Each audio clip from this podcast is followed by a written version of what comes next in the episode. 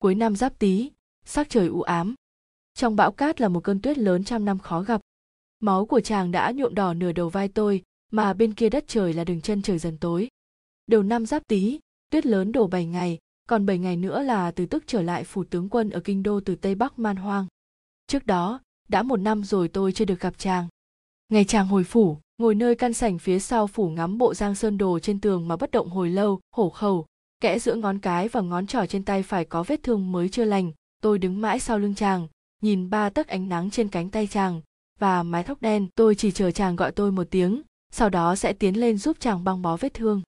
Xong phút giây ấy, chàng cứ mãi không động, ngồi bên trong sảnh, vững như giang sơn.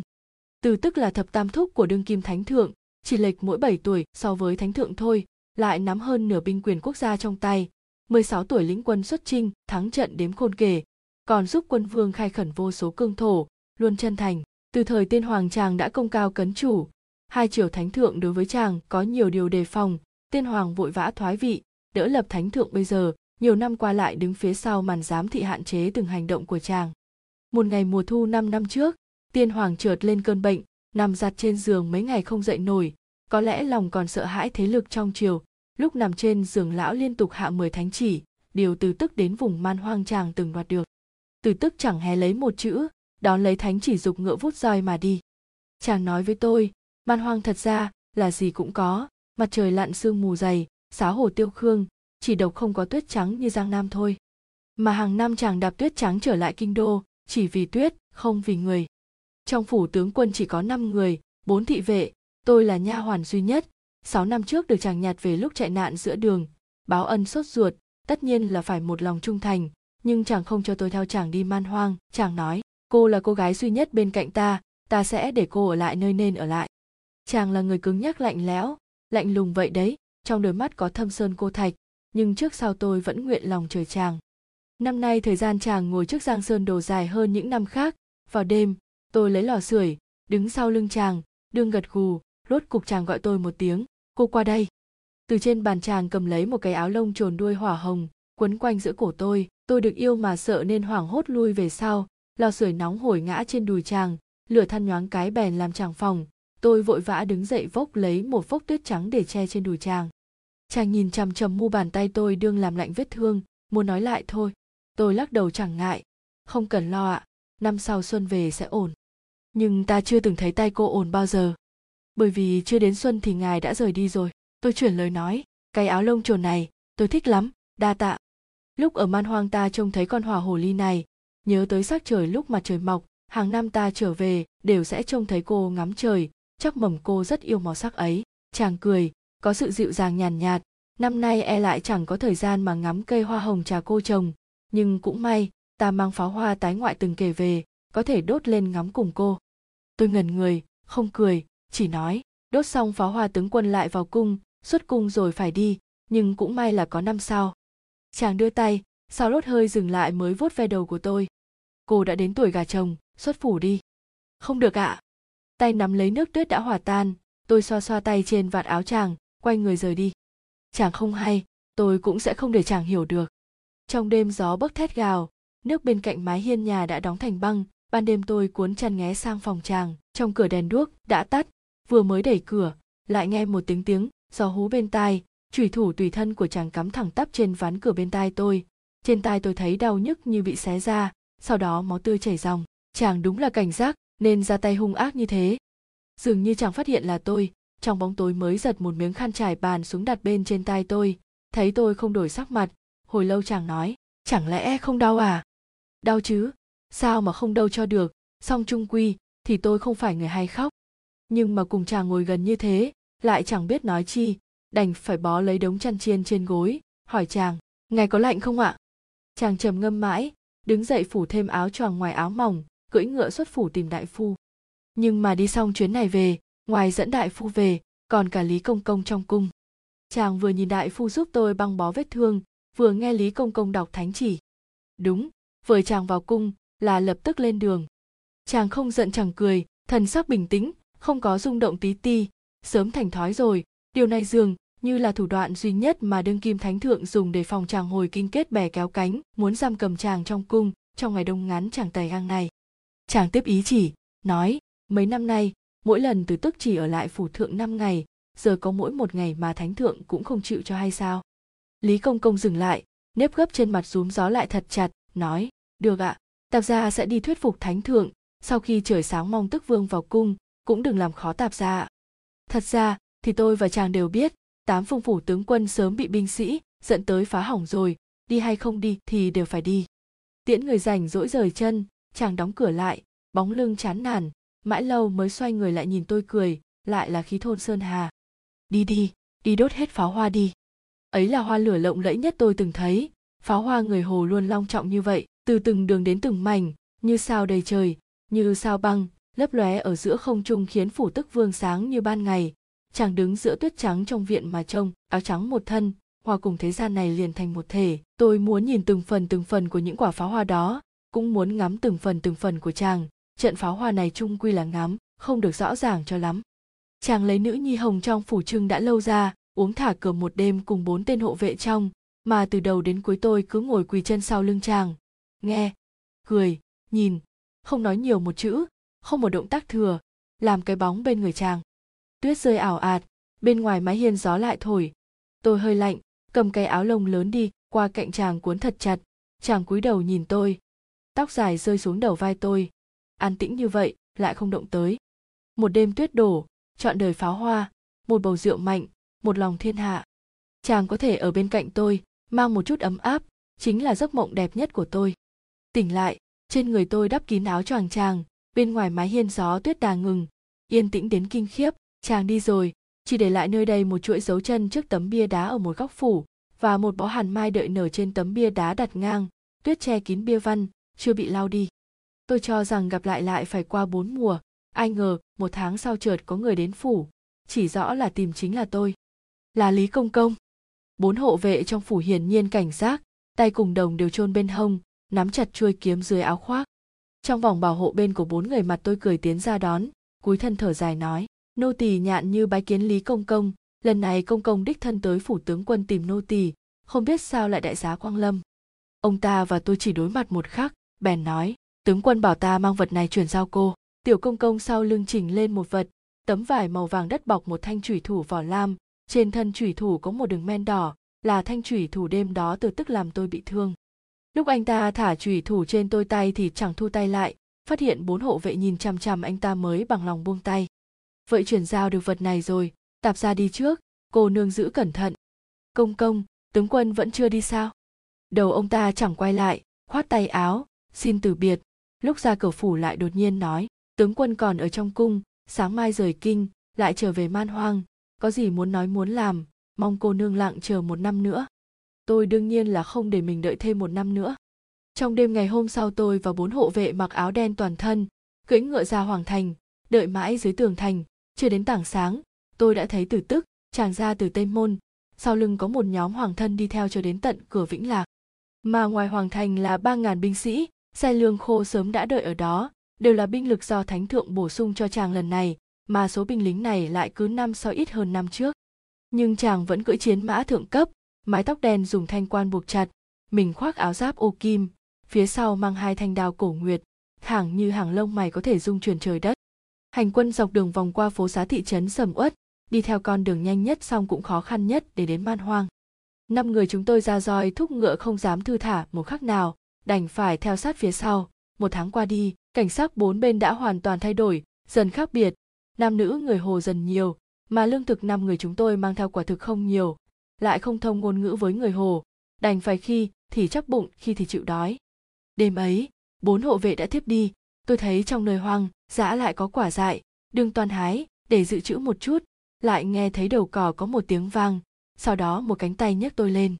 Từ tức mắt như hàn tinh, trong đêm lóe ra ánh sáng màu bạc, chàng lặng yên sách tôi ra trọn vẹn nửa dặm, kéo vào đám binh sĩ mới buông ra, mang lương khô và nước tới. Thấy tôi ăn như hổ đói, khi thì ho khan vài tiếng, mới nói, thật sự đói đến cùng cực mới to gan đến trộm, không nên hái mấy thứ quả độc kia và man hoang đừng tùy tiện ăn đồ nơi đất hoang, ăn xong rồi thì trở về đi, đừng có theo nữa. Tôi dưng dưng ngẩng đầu, nhìn về phía chàng, mặt mày chàng sâu thẳm không có chút vẻ động dung nào, tôi đành phải thở dài, móc ra từ trong ngực một cái lò sưởi. Ngài sợ lạnh, để cái này bên người, đêm đến không ai giúp ngài đốt lò, thì để cái này vào trong ngực, cũng không đến mức nửa đêm tỉnh lại. Chàng nhận, lại lẳng lặng đứng, thật lâu. Trở về đi, phía trước không còn đường cô nên đi. Từ tức nghe tôi gọi tên của chàng, trong mắt của chàng cuối cùng cũng có gợn sóng. Tôi móc ra từ trong bao vải một đóa hoa hồng trà đã khô quắt, đưa cho chàng. Sau khi ngài đi hoa nở hết, nhưng cũng may, cuối cùng tôi không cô phụ thời kỳ hoa nở. Cuối mùa xuân năm giáp tý, người hồ ngoài biên cảnh người cấu kết với người hồ cấp tiến trong nước, tập kết nhân mã mấy lần tấn công man hoang, tử thương thảm trọng. Sau khi tức vương trọng thương, lâu không khỏi bệnh, thánh thượng lại không gọi chàng hồi chiều, lệnh chàng là phải tử thủ man hoang đến nay tuyết đông lại đến. Đây là lần đầu tiên tôi nghe nói về thương thể của chàng. Tôi thay nam trang, một mình đi tây bắc. Vào đất hồ, dọc đường nghe dân thường nói về tức vương dũng mãnh thiện chiến, dọc đường cũng nghe người ta bàn thế gian không yên ổn. Nhưng lần này tôi đi man hoang, chả phải là muốn nghe công tích vĩ đại của chàng, cũng không phải tới để nghe vạn chuyện thế gian. Lúc rời trung nguyên tôi chỉ mang theo một con ngựa, một cây thủy thủ, còn có hai vỏ nữ nhi hồng.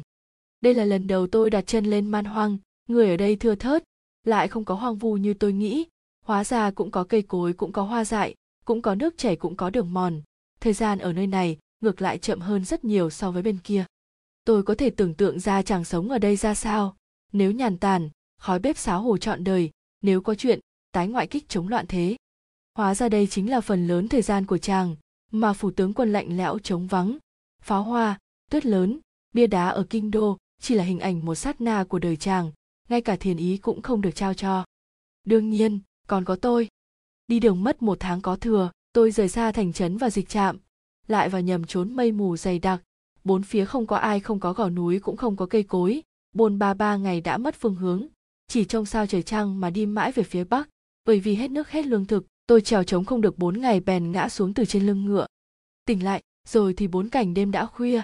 Tôi ngủ trong một trướng bồng, trong trướng đốt lò phía trước có một người ngồi bên án, tóc dài xõa vai, nguyệt đao cổ đặt một bên chân. Chàng đương cúi đầu đọc văn án, trong tay có một bát nước lã lạnh thấu xương, bên trong đã nổi đất vàng. Đói bụng không? Từ tức ngẩng đầu lên. Cười bình tĩnh, nhưng cuối cùng nụ cười cứng đờ. Chàng đến gần nâng mặt của tôi lên, xoa xoa, làm sao lại khóc? Tôi còn tưởng rằng tôi chui đầu vào trong chăn, khẽ giọng hỏi chàng, nữ nhi hồng tôi mang, ngài uống chưa?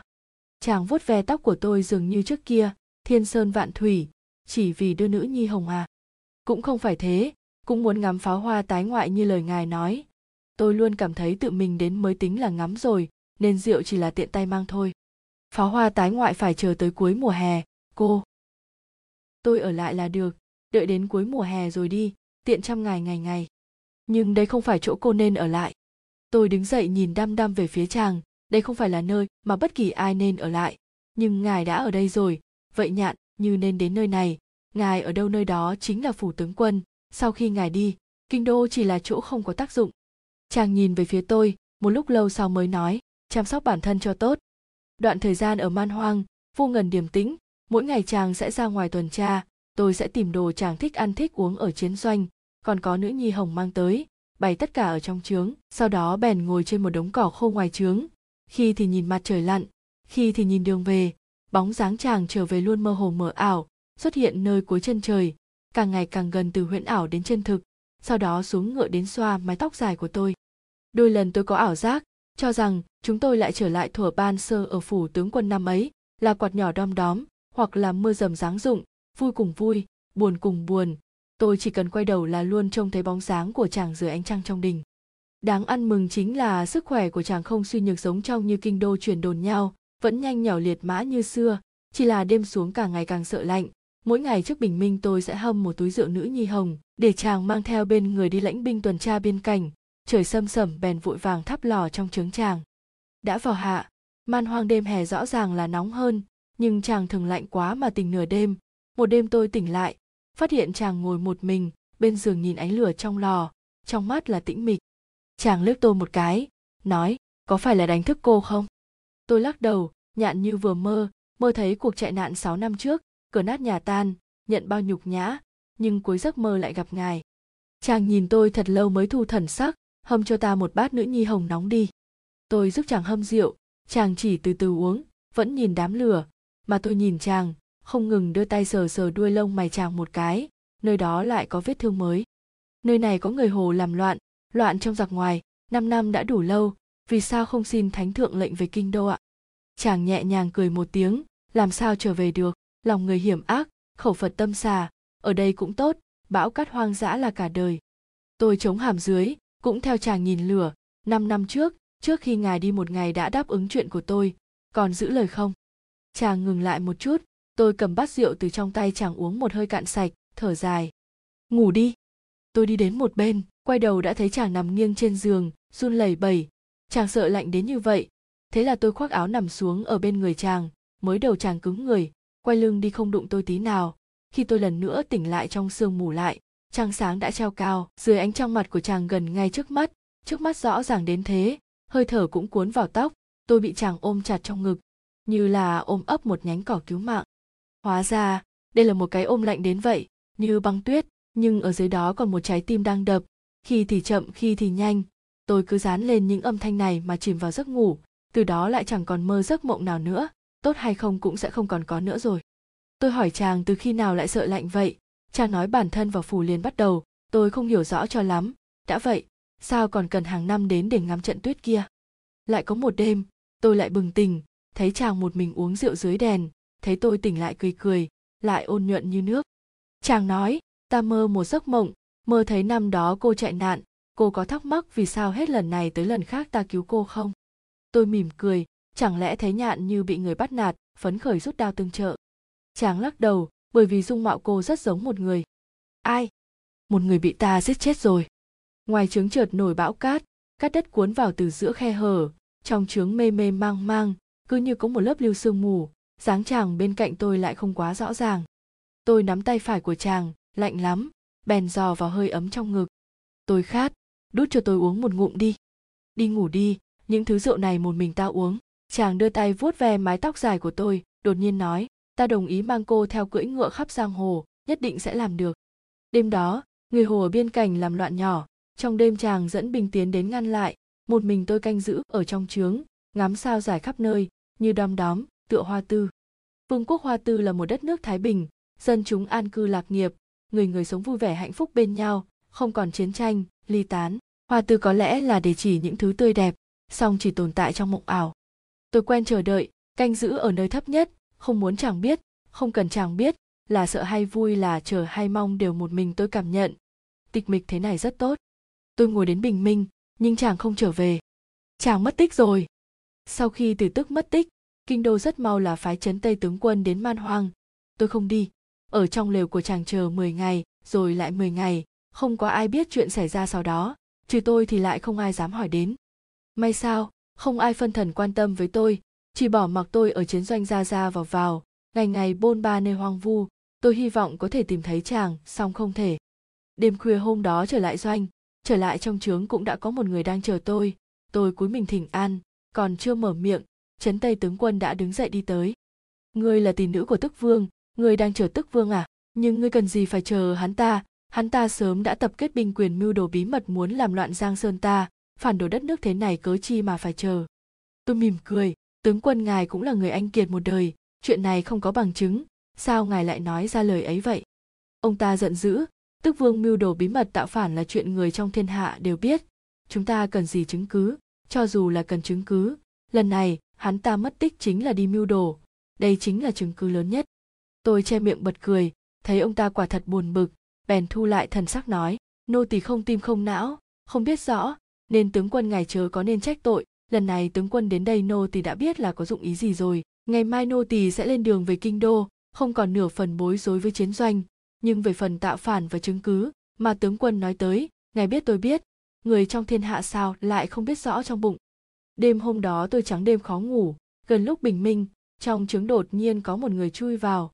Tôi biết, chính là một trong những thân tín bên tử tức anh ta sợ tai vách mạch rừng, dùng ngón tay viết lên mặt đất hai câu, cô nương về kinh đô, hay là đi theo tướng quân? Tôi quay người nâng túi rượu lên uống một ngụm nữ nhi hồng cuối cùng, một tay lau đi mấy chữ phía trước. Anh ta lập tức dẫn tôi theo, tránh lính tuần tra, rời chiến doanh. Sau khi mặt trời mọc trong một tòa hẻm núi hang nơi man hoang, tôi gặp từ tức chỉ chừng hơn 10 người đi cùng, một vài người từng gặp rồi, một vài thì chưa từng thấy bao giờ. Chàng và mọi người đang thương nghị cái gì đó, chỉ ngẩng đầu nhìn tôi một cái không dừng ánh mắt lại nhiều hơn. Đến đêm khuya mọi người chuẩn bị lên ngựa xuất phát. Chàng mới đến trước mặt tôi ôm tôi lên ngựa của chàng nói mấy ngày nay sống thế nào? Tôi và chàng nhìn nhau đang chờ ngài tới cứu tôi. Chàng cười nhàn nhạt, nhạt một tiếng lại toàn là tang thương cả không về nổi nữa. Thánh thượng đã phái truy binh truy sát ta rồi ta nghĩ vẫn nên đưa cô về phủ tướng quân. Nhưng nghe nói phủ tướng quân cũng bị phóng hỏa thiêu hủy nghĩ chắc cô không có chỗ mà đi nên muốn hỏi thử ý cô xem là rời đi hay là. Đương nhiên, ngài đi đâu nhạn như đi nơi đó, nhưng tay ngài nắm trọng binh, vì sao không? Thật sự tạo phản sao? Chàng bất đắc dĩ cười một tiếng, chẳng qua là anh trai, và cháu trai muốn mạng của ta thôi, sao phải liên lụy người khác? Vậy chúng ta sẽ đi đâu? Phía tây canh tây. Về sau thì sao? Thì không về trung nguyên nữa, đi cưỡi ngựa ngắm giang hồ, ý nhạn như thế nào? Rất được, quá được luôn ạ. Lần đầu chàng cất tiếng cười to cùng mọi người dục ngựa phi nước đại trên mặt đất. Mãi vì thiên hạ thì sao? Kết quả là chúng bạn xa lánh. Thật sự không bằng tiêu sái nhân gian như vậy. Ngày xưa bỏ đi thôi, hướng phía trước mà đi. Bình yên bỏ mưa tuyết giang nam vào hôm qua. Đây là may mắn lớn nhất của chàng. Mà tôi sau lưng chàng cùng chàng chung đường thiên địa, cũng đã đủ rồi. Tôi cho rằng, thật sự có thể một ngựa mà đi đi đến đỉnh núi cực tây. Nhưng vào ngày thứ sáu, chúng tôi bèn bị quân đội phục kích bao vây, trọn vẹn hai ngàn người tướng quân dẫn đầu từng là trí hữu của từ tức, song giờ đây cảnh còn người mất. Từ tức mỉm cười trong đám trận người, nói với đồng liêu sau lưng, không ngờ giờ đây còn có người bán đứng ta, chắc cái đầu trên cổ ta có thể lĩnh được không ít hoàng kim từ chỗ thằng cháu ta, thăng quan không ít bậc nhỉ. Đám người sau lưng vội nói, không phải là chúng tôi bán đứng tướng quân, mà trong đó quả thật có một người yên lặng rời khỏi vòng vây, lòng người hiểm ác, chính là tay thân tín từng dẫn tôi ra quân doanh, anh ta đến cứu tôi chỉ sợ cũng vì truyền tin nhắn tay tướng quân lãnh binh mai phục đi ra vòng vây, lại xuống ngựa thở dài gọi chàng một tiếng, tức vương. Sắc mặt chàng thanh lãnh xe sẽ gật đầu, lại nghe tướng quân kia nói, mặt tướng từ đầu chí cuối vẫn kính ngưỡng tức vương, từ đầu chí cuối vẫn tin tưởng vương gia trong sạch, nhưng chuyện tới nước này, thánh thượng có lệnh, dùng tính mệnh cửu tộc ra để bức hiếp mặt tướng thật sự không dám không nghe theo, hôm nay vây quét thực sự là bất đắc dĩ, mong tức vương đừng trách tội. Chàng cứ không nói một lời nào, một lúc lâu sau mới nói thả những người khác đi đi, chuyện của một mình ta không nên liên lụy bọn họ. Đám người sau lưng kích động không chịu theo chàng chàng lại đưa tay. Đám người yên tĩnh, chàng lại nói, không cần nhiều lời, mong xích viêm tướng quân dẫn bọn họ đi. Đoạn, chàng liền dẫn tôi cùng nhau xuống ngựa. Xích viêm tướng quân im lặng thật lâu, bỗng nhiên cắn răng đưa tay, đông đảo binh sĩ sau lưng nhường ra một con đường ở giữa. Ông ta khuỵu một gối, ôm quyền nói, mặt tướng tuy không thể đi theo tức vương, song một lòng sát son với tức vương đầu chàng cũng quay lại, bước đi thong thả ngựa rời đi. Nếu mà ông vẫn có lòng trung thành như thế, thì mang bọn họ an toàn về kinh đô đi. Đám người sau lưng trông chàng tự mình rời đi giơ kiếm chống lại binh sĩ, như phát điên toàn xông ra vòng vây, mà tay tôi không trói nổi gà chi, đành phải lẳng lặng nhìn chàng xa dần. Tôi uống một hơi, cạn sạch túi rượu nữ nhi hồng bên hông, chậm rãi đi đến trước mặt xích viêm tướng quân. Nếu tiểu nữ tử muốn đi, tướng quân có cản không? Không. Vì sao? Bởi vì trong tay cô không có kiếm, trong mắt lại có ý quyết chết. Vậy tướng quân có thể tiễn tôi đoạn đường, ban thưởng một thất lương câu trăng ông ta thấy trong mắt tôi là thần sắc kiên định, bất đắc dĩ thở dài, cầm cương ngựa trong tay giao cho tôi, đưa tay thả tôi một mình rời đi. Đêm đó bỗng nhiên trở mưa, rốt cục khi tạnh mưa tôi đuổi kịp từ tức, chàng ngã trong mưa, lạnh cả người. Tôi kéo chàng vào một sơn động gần nhất, nhưng đã ướt đẫm không thể nào nhóm lửa, cũng không có thứ nào khác để nhóm lửa tôi chỉ có thể cởi áo ngoài lạnh buốt ông chặt chàng trong ngực, hy vọng truyền ít ấm áp cho chàng. Nửa đêm ngoài động màn mưa lại đổ, tôi tỉnh lại trong ngực chàng. Chàng đặt hàm dưới trên đỉnh đầu tôi, hơi thở nhẹ nhàng, giọng nghe cực nhẹ. Tiểu nhạn, thời gian chung đụng của ta và em có phải quá ít không? Nên đến giờ vẫn chưa đủ hiểu rõ em. Tướng quân chẳng lẽ quên rồi ạ? Sáu năm trước tôi bị ngài nhặt về, cùng ngài ở phủ tướng quân một năm. Năm năm sau đó, mỗi một năm chỉ có năm ngày gặp nhau tính toán, cũng chỉ quen biết nhau một năm lẻ hai mươi lăm ngày. Thời gian vậy được cho dài sao? Chàng cười. Giọng nhẹ như gió. Ừ nhưng ta cứ cho rằng quen biết em đã là chuyện thật lâu về trước rồi. Cứ như đã mấy đời sao? Tiểu nhạn chỉ có một tiểu nhạn này thôi, từ tức cũng chỉ một từ tức đây. Nào có cả mấy đời? Tôi nhìn thế giới ngoài động, hỏi chàng, nếu như cách mấy đời rồi, làm lại từ đầu, tướng quân có còn nhớ rõ tiểu nhạn này không? Chàng đưa tay che trên hai lỗ tai tôi nói một câu cái gì? Tôi không nghe thấy. Lúc chàng rũ tay xuống vẫn là tiếng mưa rơi rót vào tai. Tôi nghi ngờ trông chàng. Chàng lại đưa tay vỗ đầu tôi, ôm tôi trong cánh tay. Qua năm giáp tí này, tìm một người trong sạch rồi gả đi. Không được ạ.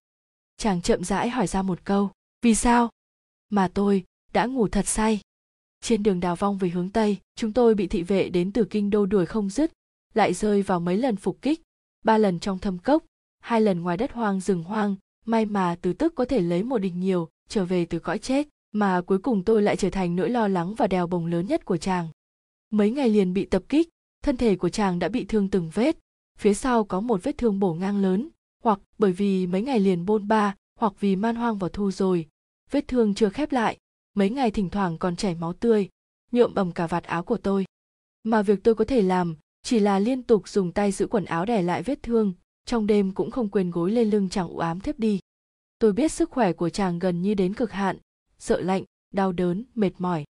Nhưng chàng không thốt một chữ. Quá nhiều lúc chàng chỉ ngồi trên con đường cũ đất vàng, mãi, nhìn qua đường chân trời phương xa. Nơi đó là một mảng tuyệt vọng hoang vu, không có gì hết. Tôi bưng nước đến gần, chàng liền ngẩng đầu cười, xoa mái tóc dài của tôi. Đoạn thời gian đó, như đường cùng, như lạ lẫm, nhưng trong lòng tôi dù sao vẫn mong mỏi, có một tia hy vọng rốt cục có một ngày, chàng cũng nhịn không nổi nữa, rơi xuống ngất đi từ trên lưng ngựa. Tôi bó tay, đành phải cưỡi ngựa trở về, trước khi trời tối tìm được một thôn nhỏ vô danh, một ông cụ người hồ hảo tâm thu lưu chúng tôi. Trong lúc đó chàng cứ ngủ, ban ngày tôi tìm thảo dược tại thôn trang, giúp chàng đắp vết thương, trong đêm đặt bên giường hai cái lò. Sau đó đối mặt ánh lửa đếm lông mi lông mày của chàng, nhìn lâu rồi lại sẽ cảm thấy tôi cũng không phải là thật sự hiểu chàng. Nếu không quen nhau, sao lại thương xuân buồn thu? Thôn nhỏ không tranh quyền thế, mấy ngày chủ bị đồ cúng tế thu. Thôn dân cất kỹ lương thảo vào kho dơm dạ các ra đắp đất hoàng trống rỗng. Hôm tế thu thôn trang không quá trăm người lại rất náo náo nhiệt. Trên đường là trai thanh gái lịch, phong cảnh tái ngoại phong tình, chỉ hai người tôi là người xứ khác năm lệch tông đến thế. Tôi ngồi trong tiểu viện dọc một đoạn đường đất vàng nhìn ra ngoài, có thể nhìn thấy đống lửa hừng hực trong đêm tối bên cạnh đất hoang.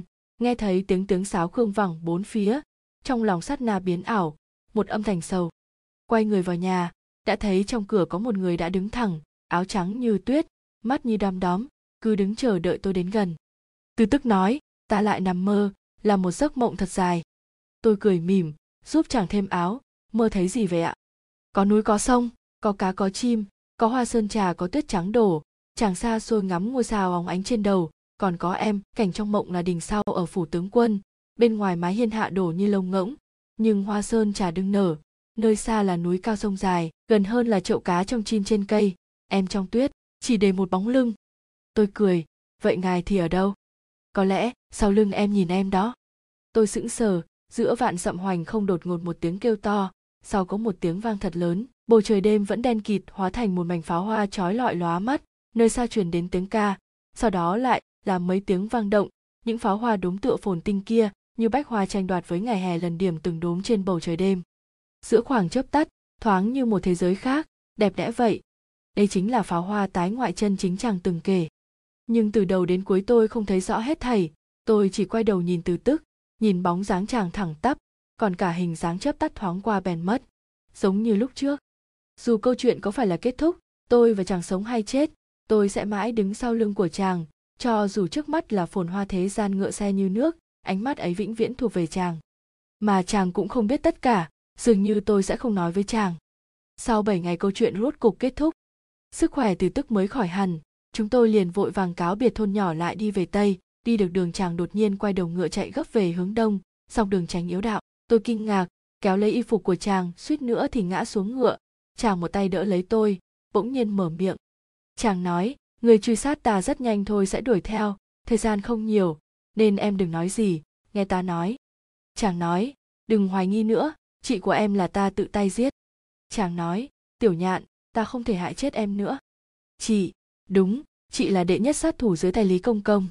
Chín năm trước cô ấy bị lý dung hải an bài vào phủ ta đóng vai nha hoàn, muốn giết ta, nhưng ngày đó, cô ấy không có giết ta, lại giết một người ta từng yêu, cho nên ta giết cô ấy. Mà em một quân cờ khác, mà lý công công an bài, sáu năm trước em lẫn trong đám người chạy nạn khiến ta chú ý chỉ vì bước vào phủ tướng quân, vì nhiệm vụ này cũng vì chị em chết mà báo thù. Những điều này ta đều biết. Em có bao nhiêu đêm cầm dao đi qua cửa phòng ta? Ta biết. Em hạ độc mạn tính trong nữ nhi hồng, ta biết. Em giết thị vệ, đốt cửa phủ, ta biết. Trong lòng em hận ta bao nhiêu, ta cũng biết. Nhưng ta là người dưng nước lã thôi, cuối cùng rồi sẽ chết. Em còn nhỏ tuổi, đừng vì thù hận mà bỏ tính mạng của mình. Nếu như em vẫn còn hận, đợi ta đem đi khỏi man hoang rồi em có thể dùng thanh trùy thủ kia đâm ta. Hóa ra, kết quả là, đều là tự cho là thông minh. Chàng biết tất thảy, giống như tôi biết trong lòng chàng đã rõ, nhưng vì sao hai người đã biết rõ cuối cùng lại đi đến bước này? Nhưng dù sao chàng biết vẫn ít quá. Chàng không biết, hàng năm tôi ngồi dưới mái hiên nhìn trời không phải là bởi vì yêu màu sắc đó, mà là chờ một ngày tuyết, chờ chàng trở về. Chàng không biết, thứ độc trong nữ nhi hồng, chàng uống bao nhiêu tôi cũng uống bấy nhiêu thứ rượu kia tôi sẽ không để cho chàng uống một mình. Tôi đã từng nghĩ rằng, cứ như vậy mãi, đến một ngày rét đậm tuyết trắng bay tán loạn, tôi cùng chàng tựa dưới cây sơn trà trong viện hoa, cùng sống mơ mơ màng màng, không tỉnh lại nữa. Với công công, với chị, với tôi, có lẽ với chàng nữa, đều là kết cục tốt nhất. Nhưng ngay cả một kết cục như vậy trời cao cũng keo kiệt ban cho tôi. Chàng nói, em vốn nên đạp trên dương xuân bạch tuyết, mà không phải là con đường trước mắt như vậy. Chàng nói ta không đành lòng nhìn em như thế. Lời từ tức nói ở đây, ghìm ngựa dừng lại, tôi chưa kịp trông thấy phía trước có gì. Đã nghe thấy phía trước có vài thất ngựa thô trắng thở phì phò và tiếng đao kiếm thuẫn kích. Cho dù chúng tôi lui đến đây, truy binh của đế quốc cuối cùng vẫn đuổi theo. Trò chơi bóng quỷ cuối cùng phải có một kết thúc. Chàng giật thắt lưng trên trên khôi giáp một mực cột tôi vào sau lưng của chàng, áo choàng to lớn mở ra đắp trên đầu tôi. Giữa thiên địa u ám, tôi chỉ nghe thấy giọng một mình chàng. Nhắm mắt lại đừng nhìn cũng đừng nghe, nhớ lại trận pháo hoa kia và cả nhà của chúng ta. Trận chém giết này khác lúc trước, từ tức không có chút ý nhượng bộ nào. Chàng dẫn theo chiến mã phi thẳng đến phương đông, trên đường đi đao lên đao xuống nhanh như gió. Bão cát dưới vó ngựa chỉ có huyết nhục, nhưng thân thể của chàng lần nữa đến cực hạn, có vài kẻ hoặc đánh thủng khôi giáp của chàng, hoặc đâm vào cánh tay của chàng. Trong tay của tôi có dao găm của chàng, nhưng đều không làm được gì, chỉ điều duy nhất có thể làm chính là ôm chàng thật chặt cho chàng thứ ấm ấp tôi duy nhất có thể. Khoảnh khắc một thanh đao như từ trên trời đánh xuống đâm vào ngực chàng cũng xuyên qua đầu vai của tôi. Một âm thanh đến từ trong tim tôi, tiếng máu nhỏ, cả đời tôi khó quên. Chàng đưa tay nâng đao ra sức đánh vào đùi ngựa, chiến mã bị ăn đau nhấc móng trước đá văng người phía trước ra. Trong một chớp mắt, song đao cổ nguyệt trong tay chàng tái khởi, đã bứng mấy cái đầu người. Lại một trận chém giết nữa, cuối cùng chúng tôi thoát khỏi truy binh, nhưng bọn họ không hề từ bỏ còn lại mấy chục người từ đầu đến cuối theo đuổi không bỏ. Dựa vào ta, chàng nắm lấy tay của tôi, đừng ngủ đừng ngủ, mau nói gì đi. Trên người chàng máu chảy ồ ạt, mà phía sau tôi cũng đã nát làm huyết nhục. Tôi gắng cười ra một tiếng, trước khi chàng chết, em sẽ không chết đâu. Chàng nắm lấy tay của tôi nắm thật chặt, em phải hận ta, trước khi ta chết thì đừng chết, đừng để ta nhìn thấy em chết. Giống như là dấu hiệu tận thế, bầu trời bỗng đổ tuyết trắng. Tôi mới nhớ giờ đã là cuối năm giáp tý, đến tuyết rơi mùa. Tôi quay đầu nhìn sau lưng một cái, bên kia trời chiều đã rơi, trời chiều bên trong tuyết lớn, tuyệt mỹ trong bi thương, là lần đầu tiên tôi trông thấy. Tôi nhớ năm ấy chàng từ man hoang trở lại, phủ tướng quân, dùng rượu ngay dưới mái hiên. Tôi ở bên cạnh chàng cũng đụng chén rượu. Chàng uống một ngụm tôi sẽ uống một ngụm. Chàng say. Tựa trên cột nhà nhìn tôi thật sâu. Bỗng nhiên yếu ớt nói, chọn đời vinh nhục, nửa đời pháo hoa. Chọn đời vinh nhục nửa đời pháo hoa. Nhưng vinh nhục chọn đời của em, còn có chàng. Câu nói này chưa bao giờ tôi nói với chàng. Chàng sẽ không biết, tôi sẽ không để chàng biết. Từ tức, hóa ra tuyết nơi này cũng đẹp như vậy, nếu chàng ở lại cũng không cần về kinh đô ngắm tuyết nữa. Từ tức, chàng dẫn em theo, sớm muộn cũng sẽ bị họ đuổi kịp. Từ tức, đường chân trời sắp mất rồi, chạy mau. Tôi cởi thắt lưng trên eo, nằm xuống sau, sát na ấy. Tôi nhìn thấy chàng không kịp quay đầu còn cả tuyết đầy trời bay lả tả. Ấy là lần đẹp nhất. Cả đời này, tôi chỉ có một mối tình này thôi. Nằm phục dưới ánh trăng, hèn mọn tận cùng trong vực sâu. Chàng sẽ không biết. Em sẽ không để cho chàng biết. Sau này, nếu chàng muốn hóa em thành một thứ ký hiệu, thì hãy là hận, đừng là yêu. Tôi tỉnh lại, trong nhà một người hồ, mà ngoài cửa là trận tuyết cuối cùng năm giáp tý. Đó là trận tuyết lớn nhất từ lúc chào đời tới nay tôi từng thấy. Giữa thiên địa vạn vật mông lung vẻn vẹn cách một cánh cửa mà tôi nhìn không rõ ràng thứ gì nổi. Đúng vậy, cuối cùng tôi không chết, được một đám người hồ đuổi theo sói cứu dưới một cái cây cô đơn, tôi ở mãi ở đất hồ, đợi đến khi có thể xuống đất rời đi thì đã đến mùa xuân. Tôi cứ mãi chờ mùa xuân, cũng mãi chờ một người đi ngang qua trong gió xuân, nhưng tôi không còn gặp được nữa. Tôi lên đường về kinh thành một chuyến, lúc đi ngang qua lạc dương, gặp được một lão tiên sinh trong thành lạc dương. Ông ta chỉ nhìn tôi một cái, cũng chỉ cho tôi bảy chữ ông ta nói, một trận pháo hoa phá hồng trần. Tôi không dừng bước lại, không truy vấn, cũng không xin giải nghĩa. Một trận mưa, trong động, tôi hỏi chàng, nếu như cách mấy đời sau làm lại từ đầu, sẽ còn nhớ kỹ em không? Chàng che hai lỗ tai của tôi, nhưng một câu ấy tôi nghe rõ ràng. Đến chết không quên. Chính là câu nói này, lóe lên như hoa rơi, bỏ lỡ một đông lại mùa xuân. Những tâm tư trong bụi bặm ấy, có lẽ chàng sáng tỏ, có lẽ chàng không rõ, tôi không nói càng chưa từng nhắc đến, mà những lần cùng chàng ngắm pháo hoa, tôi chẳng nhớ rõ lần nào, chỉ nhớ trong mơ có một trận pháo hoa thịnh thế. Sau khi tỉnh lại tuyết bay ngoài hiên nhà, chàng ở bên tôi, chỉ cười, chỉ nhìn mình tôi. Không cần trách cứ thế gian cho chúng tôi quá phức tạp lại quá ít ỏi, chí ít tôi còn một thoáng hy vọng, dù là may mắn hay là bất hạnh. Cuối thu tôi trở lại kinh đô, lấy thân phận một khách qua đường ngồi hí lâu nghe một câu chuyện lưu truyền trong thành. Tức vương trong câu chuyện sau khi mưu đồ bí mật tạo phản bị đế vương nhìn thấu, cuối cùng tự vẫn trong cung trong đêm tuyết bay. Chỉ có tôi ngồi lẻ loi trong hí lâu đã tàn bóng người, lòng như trong nguội. Tôi đi gặp lý công công từng là đại nội tổng quản. Ông ta thấy tôi thì rất là kinh ngạc, mãi mới nói, cô không chết à? Ta cho là cô chết rồi. Cô tới giết ta sao? Tôi cười một tiếng vứt chủy thủ bên hông xuống mặt đất. Công công đối với nhạn như ân trọng như núi. Sao giết ông được? Bây giờ tôi chỉ là khách qua đường, chỉ là đi ngang qua thôi ông ta thở dài, mời tôi vào phủ uống một chén trà. Ông ta nói tức vương đã bị ngũ sa phanh thay hai tay của tôi run rẩy, thi thể đâu? Năm thất ngựa hành hình chạy về hướng khác nhau, sẽ không còn trở về nữa, hết thảy cũng không còn tồn tại. Ông ta nói, kiếp này cô không còn nhiệm vụ nữa, đi đi. Trước khi rời kinh đô, trong đêm tôi lặn lội đến phủ tướng quân cũ, một đống đổ nát thê lương, một giấc chiêm bao như mới tỉnh. Cơn lửa này là tôi đốt đốt rồi liền cho rằng có thể nhẫn tâm nhưng tôi trung quy là không thể giết chàng, cũng rốt cuộc không gặp được chàng nữa. Trong nội viện đổ nát tấm bia đá kia vẫn đứng sững như cũ, trên mặt bia dường như nhiều năm không có minh văn, không có danh tự, tôi ngồi trong viện đến bình minh, khắc tên của tôi trên đó. Chữ khắc trên bia, tôi đến man hoang, đi dọc đường về phía tây tây nhất. Lúc quay người, sau lưng đã là bão cát đầy trời, sâu nơi đại hoang từ đầu đến cuối không có chàng. Trên đường trở về, tôi tìm tới thôn cha người hồ năm đó ở lại cái gia đình đó đã đóng cửa không có ai. Thôn dân nói ông cụ một năm trước đã qua đời, cũng không có hậu duệ. Cũng may trước khi ông đi điều một vị trí hữu chăm sóc, rời đi cũng an tường. Bây giờ nhà đã trống trí hữu của ông cụ hai năm mới có về quản lý. Thời gian này thì nhà cửa không có ai. Tôi cười cười, xuống ngựa dừng bước. Thế gian này chỉ có một mình tôi, đây chính là lý do tôi lưu lại. Trong một năm, tôi quen thuộc hết thảy ở man hoang sáo hồ tiêu khương. Mặt trời lặn sương mù dày càng quen với thời gian chậm chậm, dưới trời chiều tuyết lớn như lời cáo biệt, mà khoảng sân không người là trốn về. Tôi còn sống sống bình thản, không tranh giành thế ngoại như vậy. Chỉ là vẫn là sẽ nhớ đến một số việc. Một người, một cái bóng lưng chớp mắt là qua. Còn cả pháo hoa trong mộng. Tôi nghĩ hẳn là tôi sẽ sống quãng đời còn lại ở đây. Giờ man hoang đường bắt đầu mùa đông, đứa bé nhà bên đến đây truyền lời, nói là chí hữu khi ông cụ còn sống mấy ngày nữa sẽ đến đây quản lý căn nhà cũ tôi và người này chưa từng gặp, đều là nửa chủ nửa khách, không khỏi xung đột nên cần ngồi cùng trò chuyện, chiêu đãi thật tốt. Mấy ngày nay tôi ban ngày tôi nấu nước chè, làm điểm tâm, đốt lò ở trong viện chờ đợi, nhưng ngày qua ngày, mùa đông đã tới cuối cũng vẫn không ai đến nhà. Nhưng nước vẫn phải nóng, lò vẫn phải đốt, đồ ăn cũng vẫn phải dự sẵn. Có lẽ là tôi bày trận thế quá lớn, đứa bé trong thôn nghe nói, đều lần lượt đến nhà, vừa uống nước chè ăn đồ ăn vừa ngồi lò nhiều hơn vẫn là bắt tôi kể chuyện xứ khác.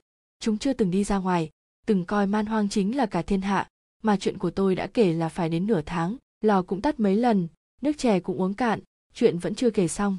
Nháy mắt liền tới ngày tuyết bay ấy, mấy đứa bé ngây thơ chen bên lò lửa đòi hỏi tôi kể kết cục sau cùng. Tôi làm đủ ý đuổi khách, quay người che lò lại, thản nhiên nói, hai người đó, cuối cùng trùng phùng dưới trời tuyết giang nam, chính là giống hôm nay không có khác gì, trên trời dồn dập đổ tuyết lớn giống như là đường trắng đầy trời. Bọn nhỏ nghe vậy nháo nhào muốn ăn đường trắng. Tôi thở dài, đương đi lấy lọ đường, bèn nghe ngoài đám người vẳng đến một tiếng cười. Em nói không đúng, tuyết trắng như sao mà lại giống đường trắng được? Hẳn phải là kem đường mới đúng. Tôi sững sờ ngơ ngẩn, quay đầu nhìn lại, ngoài cửa có một một người đứng thẳng, áo tràng trắng, như tuyết, mắt như đom đóm, chỉ là đứng nơi đó thôi, giống đang chờ tôi đến gần. Đây là gì? Một giấc chiêm bao hoa tư một lần hoang tưởng. Là thật, là giả, hay là ảo giác? Vạn vật thế gian đột nhiên thinh lặng, giữa sáng tối chỉ có chàng, tôi nhắm mắt giữa ánh nhìn mông lung, hết thảy đã trông chẳng rõ ràng. Chàng cười, em rất giống một người. Chàng còn nói, một người ta tìm cực kỳ lâu rồi.